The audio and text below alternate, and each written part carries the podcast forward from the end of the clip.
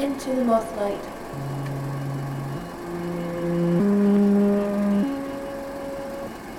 Into the Mothlight podcast.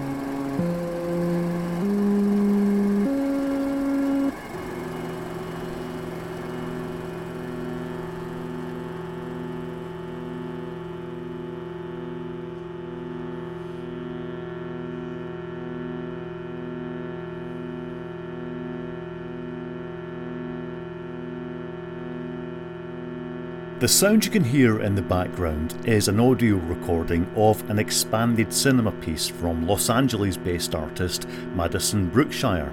The work is called Fountain, described by the artist as a performance for projector, harmonium, and tone tuned to one another. The performance is from this year's Alchemy Film and Moving Image Festival in Scotland. Madison Brookshire is an artist and filmmaker whose work crosses experimental film, music, painting, and performance. As well as performing at Alchemy, Madison also talked at the Filmmaker Symposium on the theme of time and the untimely. In his introduction, he writes, I believe that a philosophy of time is necessary for political action, and therefore that studying it is necessarily a political act. In my work, I study how combinations of images, sounds, and silences can produce lived experiences of time. More on that later. We sat down to record this interview on the final day of the film festival, and my first question was how did he come to appreciate film and the moving image as we appreciate it? I um, was uh, interested in folk music and um, purchased a, the Anthology of American Folk Music by Harry Smith, and really only knew of him through that body of work. And then in the essays around the reissue, like the Smithsonian had put this out, um, and in the essays it mentioned that he made hand painted films. And I just thought, what is a hand painted film? I had just had no, I didn't know that he was a filmmaker, and I didn't know what a hand painted film was. And then uh, I went to school, the you know university, and I had just just begun to become interested in art. Um, it really wasn't a big part of my growing up or anything at all. And uh, I had like seen a PBS special um, about the history of American art. Um, this is all very kind of pedestrian stuff, you know. And then uh, I had basically seen the work of Robert Rauschenberg, and I thought, well, that's interesting. Um, so I went to school with the idea that I, I was a little bit interested in art. So I took some art history classes. And then I took a film history class, but it was experimental film history. Um, and really, my brother had recommended the teacher. And so, and then I walked in, and the first day he said, um, the first thing we looked at, he said, you know, we're going to see this hand painted film. And it was Chartres series by Stan Brakhage. Now, I've never seen a hand painted film before, and now I'm seeing one that's like 20 minutes long and really quite intense. And I had no idea what was going on, but I knew that it, I wanted to be a part of it. and uh, it was really by the end of that quarter and that was uh, it was Mark McElhatten was the teacher, and he's a uh, he's a curator, a programmer, and like the class really was almost like a extended uh, program in addition to film history, and it was about halfway through I just had the most overwhelming feeling that I really couldn't live without these films, and I knew that if I didn't actively involve myself in them, I'd never seen them again. Um, this is 1999, 1998, something like that. So there wasn't, you know, if you didn't search it out, there was no way to find it. And that was it. So I went to Mark and I said, I'm thinking of becoming a filmmaker. What do you recommend? And he said, do this, that, and the other. And I've done those things, and here I am. ah, excellent. Um, some people wait years before they have the opportunity to, to see a, a, Brakhage work being projected, let alone have the opportunity to collectively learn from it. So was was that a game changer for you to experience that so early on? Yes, and I don't know what the print sources were, but we watched so much film and so much of it on film. Um, he really had quite the collection. He was living in New York or lives in New York, and um, there are there were at the time, or maybe there still are, but um, public film collections, and so I think you could check things out of the library and bring them up. And then Binghamton University has a fairly good film collection as well. But no, it was yeah, it was uh, it was transformative. I don't know how else to yeah. So, on your work, you use a wide range of media to engage viewers in deep experiences of time, and you talked a lot about this at the symposium. And I have been grappling with these concepts um, since you talked about it on Thursday, and, and seeing your performance over the weekend, which we'll get to later, helped me kind of get some clarity on it. But um, un- unpack that, that idea and that concept for me a little. Yeah. Um, so I guess one thing to say is um, I think there are different kinds of time. And I think that different uh, forms of cinema actually engage different kinds of time. I like to think about what I can do as an artist to help us re engage with lived time or a lived experience of time, as opposed to uh, a more mechanized version of time, which is really, um, well, it's not for us, it's sort of um, for machines, sort of a product of the industrial era that we would, uh, you know, uh, wear watches and divide things into minutes and seconds, and mm-hmm. um, you know, sort of. Um, it, time is not actually discrete until you make it so. Mm-hmm.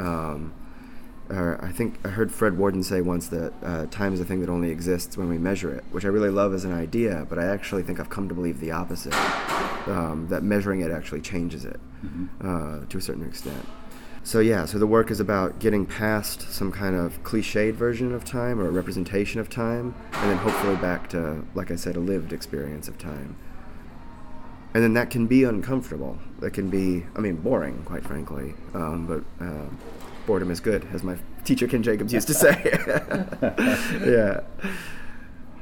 I was interested in your work about 11 minutes and um, I, I, read your, your paper on your description. I'm just going to read from the introduction because I was quite interested in what you were saying. In writing this note, I have struggled to find a balance between, on the one hand, an openness and transparency that will allow someone not already predisposed to like this sort of thing enough information to be able to access the work. So that's me. And, and then on the other hand, a starker, shorter description, more in keeping with the aesthetic of the film itself. So, can you maybe talk a little bit about that project, um, about 11 minutes, and that sort of an, an internal uh, debate within your own mind as to how to present the work and how to make it accessible for people? Yeah. Yeah. Um, okay, so this is a film. Uh, this is it comes after the color series, and it's sort of a um, it's like a reduction of the color series all into one and shorter film. But so the so so to explain it, I might have to explain the color series as mm-hmm, well. Mm-hmm. Uh, so the color series is a a longish film. Uh, there are six individual films that all together make one feature, 74 minutes long, and it's just the timing lights of the printing process of the lab that producing um, flat fields of color on the film itself, and they change slowly over time and each of the film goes through all three timing lights in a, um, in, you know, in a in a kind of composition. So you begin to understand time by understanding these changes in color. And then about 11 minutes is sort of like a, it was almost like a, an experiment or a, a limit case, as I call it, of that idea. If you could understand time just by watching colors change, could you also understand time by not watching colors change? So about 11 minutes is made in the same way as the color series, but all the timing lights are set to 25, which is halfway through their register. Um, so red, green, and blue are 25, 25, 25. It's a, it was a little bit of a Baroque process. Uh, once I knew what the color was going to be by determining what the lights were going to do, the question was how long should it be? Because mm-hmm. this is not like uh, shooting in 60 millimeter where you've got the built-in parameters of the 100 foot camera roll or whatever. Mm-hmm. Um, uh, you can really it's it's almost infinite what you can do because you're just using the print stock at the lab, um, which is you know quite yeah quite quite a lot of footage that you can work with. So eventually, I decided to multiply the numbers 25, 25, and 25 together, um, and I think you I think it's 16,000. Uh, 225, something like that, a big number. Mm-hmm. Um, and I decided to take that number as the number of frames in the film and then that number of frames works out to a certain you know amount of footage, and then that turns out to be about 11 minutes or 10 minutes and 51 seconds, and then that just so happens to be very close to um, what a thousand foot roll of film would have been. So I really loved this kind of baroque process of getting back to what's really a very simple solution, which is just to make it a thousand feet.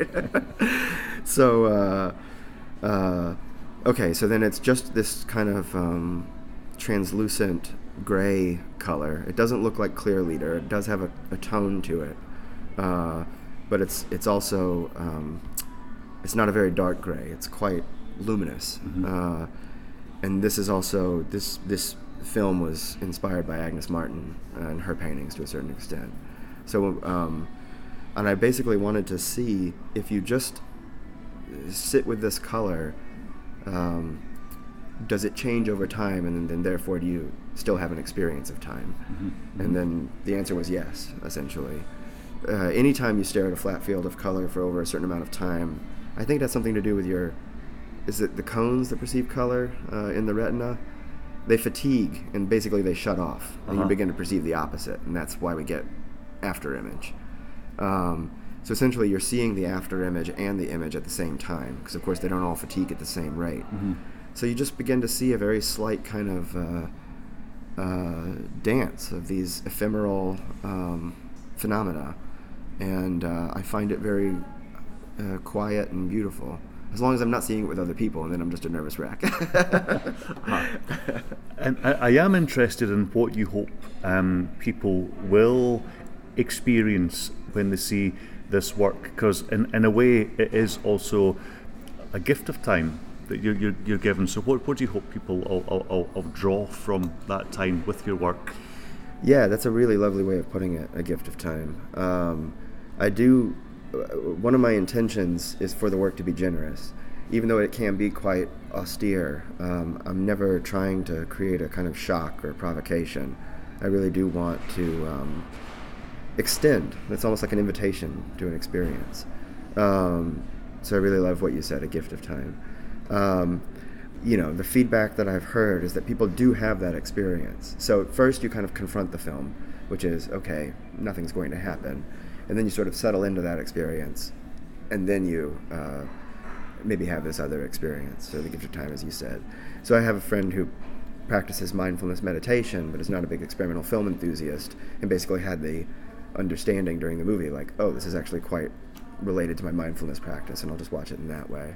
Um, I wouldn't say that that's necessarily my intention, but it is basically the way that I sit with the film as well. Um, the other thing that I could say is that, in addition to that openness and generosity, the starkness is a kind of uh, resistant surface, so that it's not very yielding. Um, which isn't to say that you have to go all the way to it, but it certainly doesn't just open itself up and come to you. It's not consumable in that way. And I like the. I think of this as almost establishing a a kind of block in the flow of time. Um, or, like for a different metaphor, if you're watching a stream run and you place a stone in the middle and you kind of see how the stream has to run around it. Sometimes I think of the art object as a, a block that we place in the flow of experience, and then you can sort of start to understand how your experience is flowing around it. It's something hard to push off of. You actually meet a little resistance, and then you start to come to understand something of your own experience. You're also a, a musician, and sound plays an important part in, in what you do. So, how, how does the sound that, that does or doesn't go along with the film um, contribute towards that viewer's experience? Yeah, in fact, I call it a musical, which is a little bit uh, uh, perverse, or maybe or ironic, anyway, um, because the the so the color of the film extends to the soundtrack area of the film, and then can be interpreted as an optical soundtrack. Which in this case, because it's a very light color, it really comes across as a very kind of um, soft white noise, or I guess they call that pink noise in the uh, you know a kind of filtered white noise and then um, as the print ages or anything, it gathers a little more dust, and that becomes part of it as well. So um, it was very important to me that the sound be there. It was not a decision taken lightly, and it was very important to me that it specifically be the sound of the color, which was something we had to kind of work out at the lab, because you know, for them it's kind of like, well, you just want noise, then that's easy. It was like, no, no, no, it really Yeah. needs to be, Yeah, you know. Um, the sound in that film it changes the way the film sits in the room. And then I think, uh, without overstating it, that's something that I'm also looking for in my cinema is some kind of understanding of how the cinema is a space, and specifically a shared space. And this seems to me to be one of the things that distinguishes cinema from other forms of moving image, uh, either artwork or just even other distribution platforms. Um, so specifically, the thing that we all did all week here together, um, which is you know come together as bodies in a room and share time and space. Every film has that as a part of it, and then some films make you aware of it. Um, and I hope to make the latter kind. I've, I'm increasingly interested in optical sounds from, from film, and I, I could listen to it in its various forms all day long. I, I do find it massively comforting. And some of the, the visiting artists over the Alchemy Festival this week, like yourself, they, they, that, that, will, that will change over time as the materiality deteriorates on the film or, or, or dust gathers. Do you find that you have got an ear for that, that optical sound in, in a space like we've been in for most of this week in the dark? Yeah, I do quite like it, and I actually just recently had a um, a sort of revisiting experience that reminded me. Uh, I don't know if you're familiar with Hollis Frampton's uh, film Zorn's Lemma, from I think it's 1971 or 72 maybe, um, but it's uh, it's a long film. I don't recall exactly how long, but 40 to 60 minutes or something like that, and um, it is actually a sound film. But I had remembered it as a silent film but it's in three sections, and the first and third section are just quite short, but they both have sound. And then the long middle section just has the blank track. So it's not silent, it's but it is a very quiet sound. And I just uh, well, again, as Ken Jacobs used to say, it just it fills the mind. I mean, it's really quite wonderful. Um, so I, I had sort of forgotten. I must have had that experience in you know in the back of my mind for a long time, but I've always I've always quite liked it. And then I also, but I also try not to be um, how to say uh, precious or fetishistic about it. If it's going to be a part of the work, it needs to uh, come from a place of necessity. I don't quite know how to define that further at the moment, but the idea of necessity is very important to me. That there really shouldn't be any embellishments, um, but that you're sort of at the service of the thing, and then just trying to find the the most um, logical or or um, elegant way to present it, uh, whatever the thing is.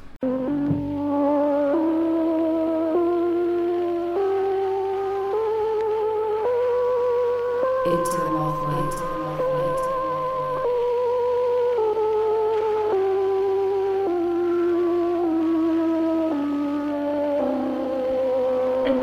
Podcast.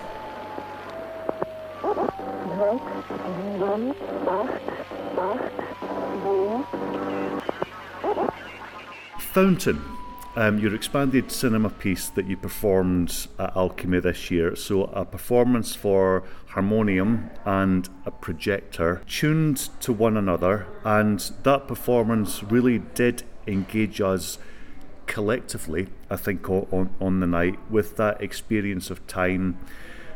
So, what was the starting point for, for, for, for this work, and, and how did it develop from there?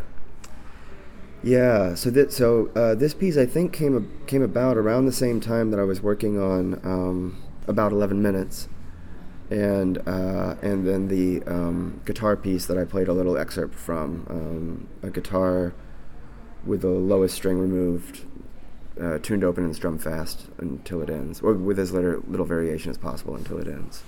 There was an interest in what kind of time do we experience, or what will I learn about time if I go into something that's not even um, very slow, but almost unchanging.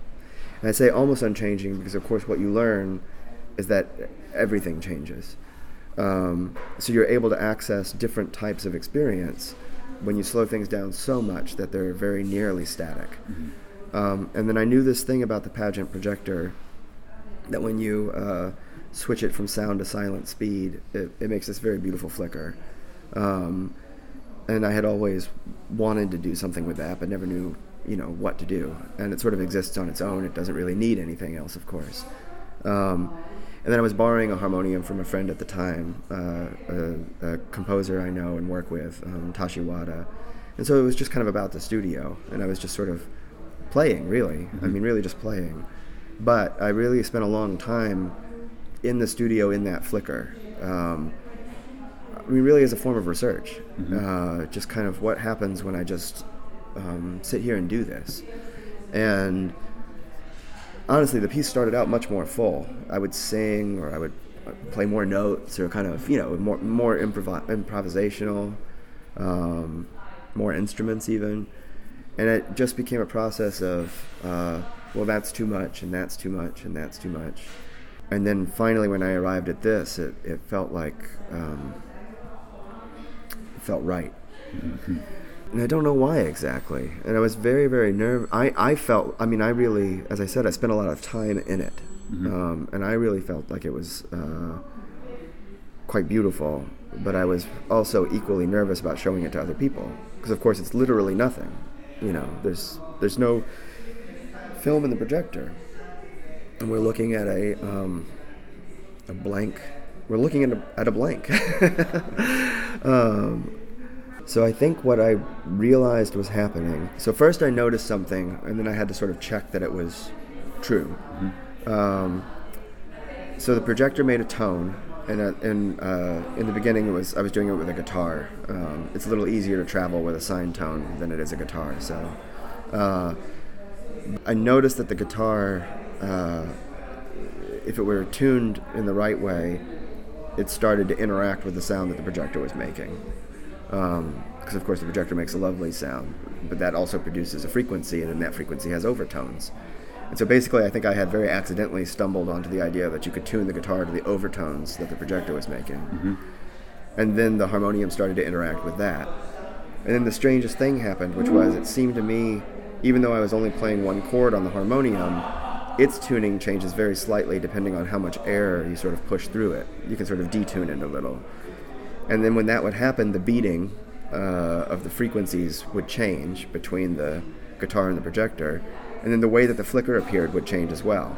And it was like uh, I, I still don't know any reason why that should be perceptually, but it's um, it continues to happen to me, and apparently happens for other people. So I've begun to believe that it's true.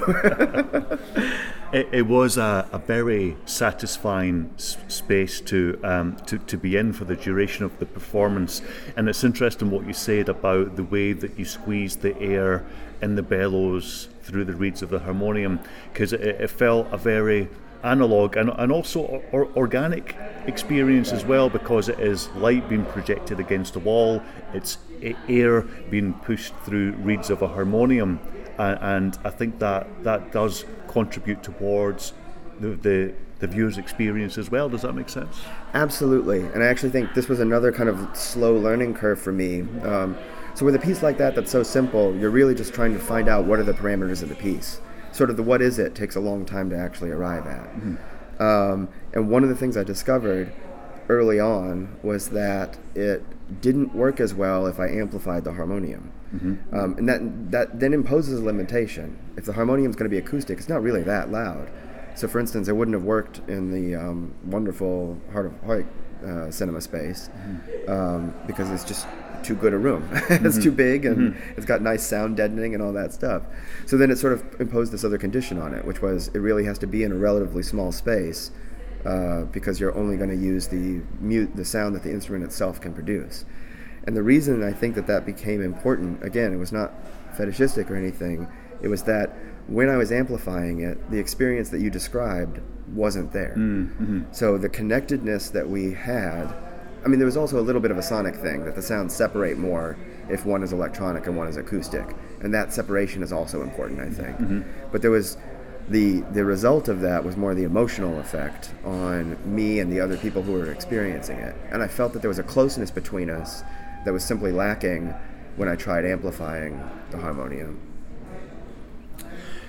You've been um, with with us at Alchemy for the duration of the festival. Um, this might not be an easy question to answer immediately, but what, what have been some of your your highlights? What, you what what are you gonna what works maybe kind of stayed with you that you you'll, you'll take away with you? Well, I would say uh, rather than individual works, I would say it's the, it's the experience of the festival itself and how integrated it is uh, with the city and with the community, and then um, what a difference that makes in terms of how you arrive as an outsider. So it's one of the things that I actually quite like about music, sort of as opposed to cinema, is that there's a communal aspect to music that seems always present. I think just the way that people have to support one another in order to make their pieces come about. They're always attending each other's rehearsals and helping out with all. Mm-hmm. And then um, sometimes uh, film can be more competitive than that, or at least more individualistic, um, if not more hierarchical. Uh, which is sort of ironic because music might actually have more hierarchies within it, composers and performers and all this kind of stuff. But um, here, because the festival has emerged again from necessity, um, as, as I understand it, from the necessity that Richard was describing. Uh, the, the need was for a community, and then the community was created, and so then you're arriving into a community, and it's really um, it's just a very warm experience.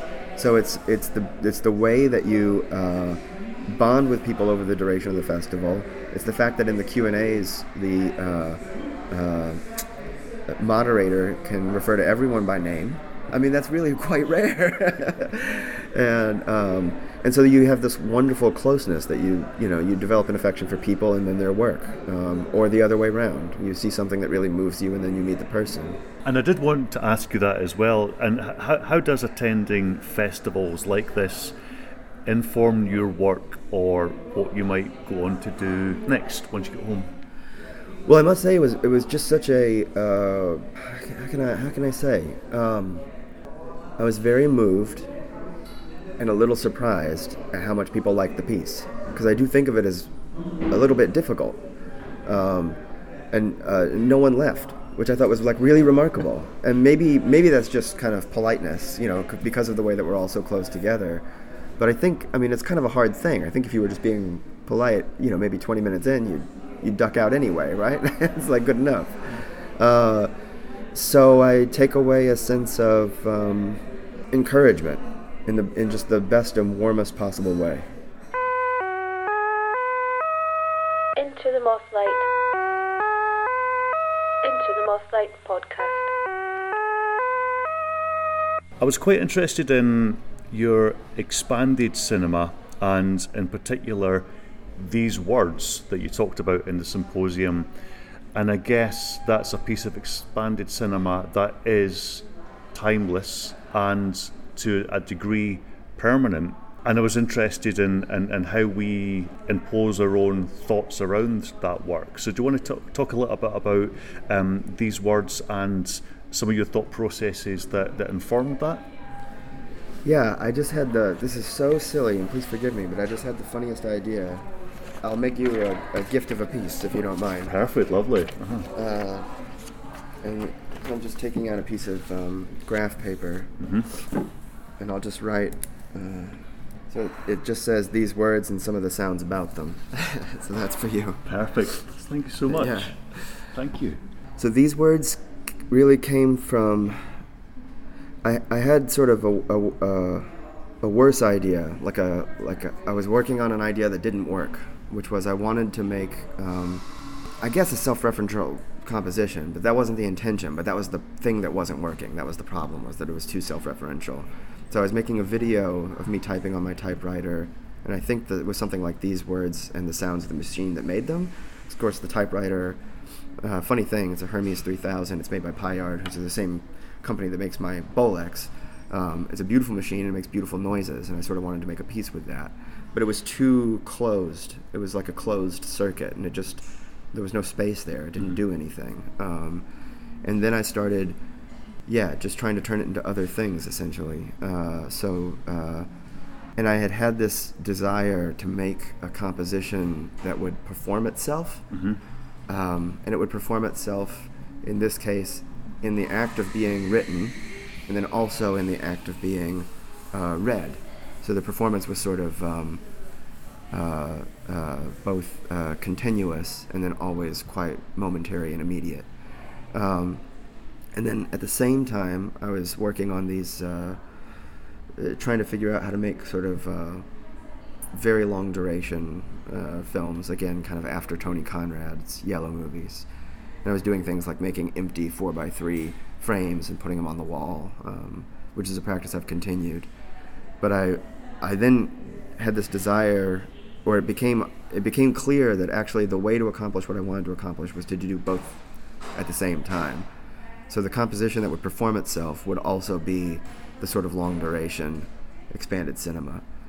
And so then it was just um, essentially working with the language as material until it um, performed itself. Uh, and that was just a very immediate and sort of um, trial by error. But the first one that I arrived at that worked was these words and the sounds that surround them. And then suddenly, upon writing it and reading it, I was listening in a new way. Um, and then it was it was all just kind of obvious from there. Uh, and I realized that you could break down the elements of cinema into something very simple, which is of course just light, sound, and time. Um, so if they're displayed and they're being read, the film is on. And then this way, it was like really expanded cinema because it's you know all all the light around these words. I think is one of the you know you know these words and all the light around them or something like that, which is a lot. But it was also very thin. So it was it was a film that was very large and also like barely there. I wanted to make something, um, you know, I didn't want it to be like uh, masculine or macho. I wanted it to be, um, well, generous, I guess, as I was saying before. Well, it's it's been a, a pleasure to be part of this performance um, right now as, as we look at the piece. And when you head home to the States, um, this will um, be um, framed in my studio space and it'll continue its life there. Um, Madison, thank you very much for your time. It's been a pleasure to talk to you. Thank you, Jason. It's been a real pleasure to talk to you too and to get to know some of your work. And we'll share links and images on our website at intothemothlight.com. We'll finish this episode with the final moments of Madison's performance of Fountain, recorded here in Scotland earlier this year. Until next time, goodbye.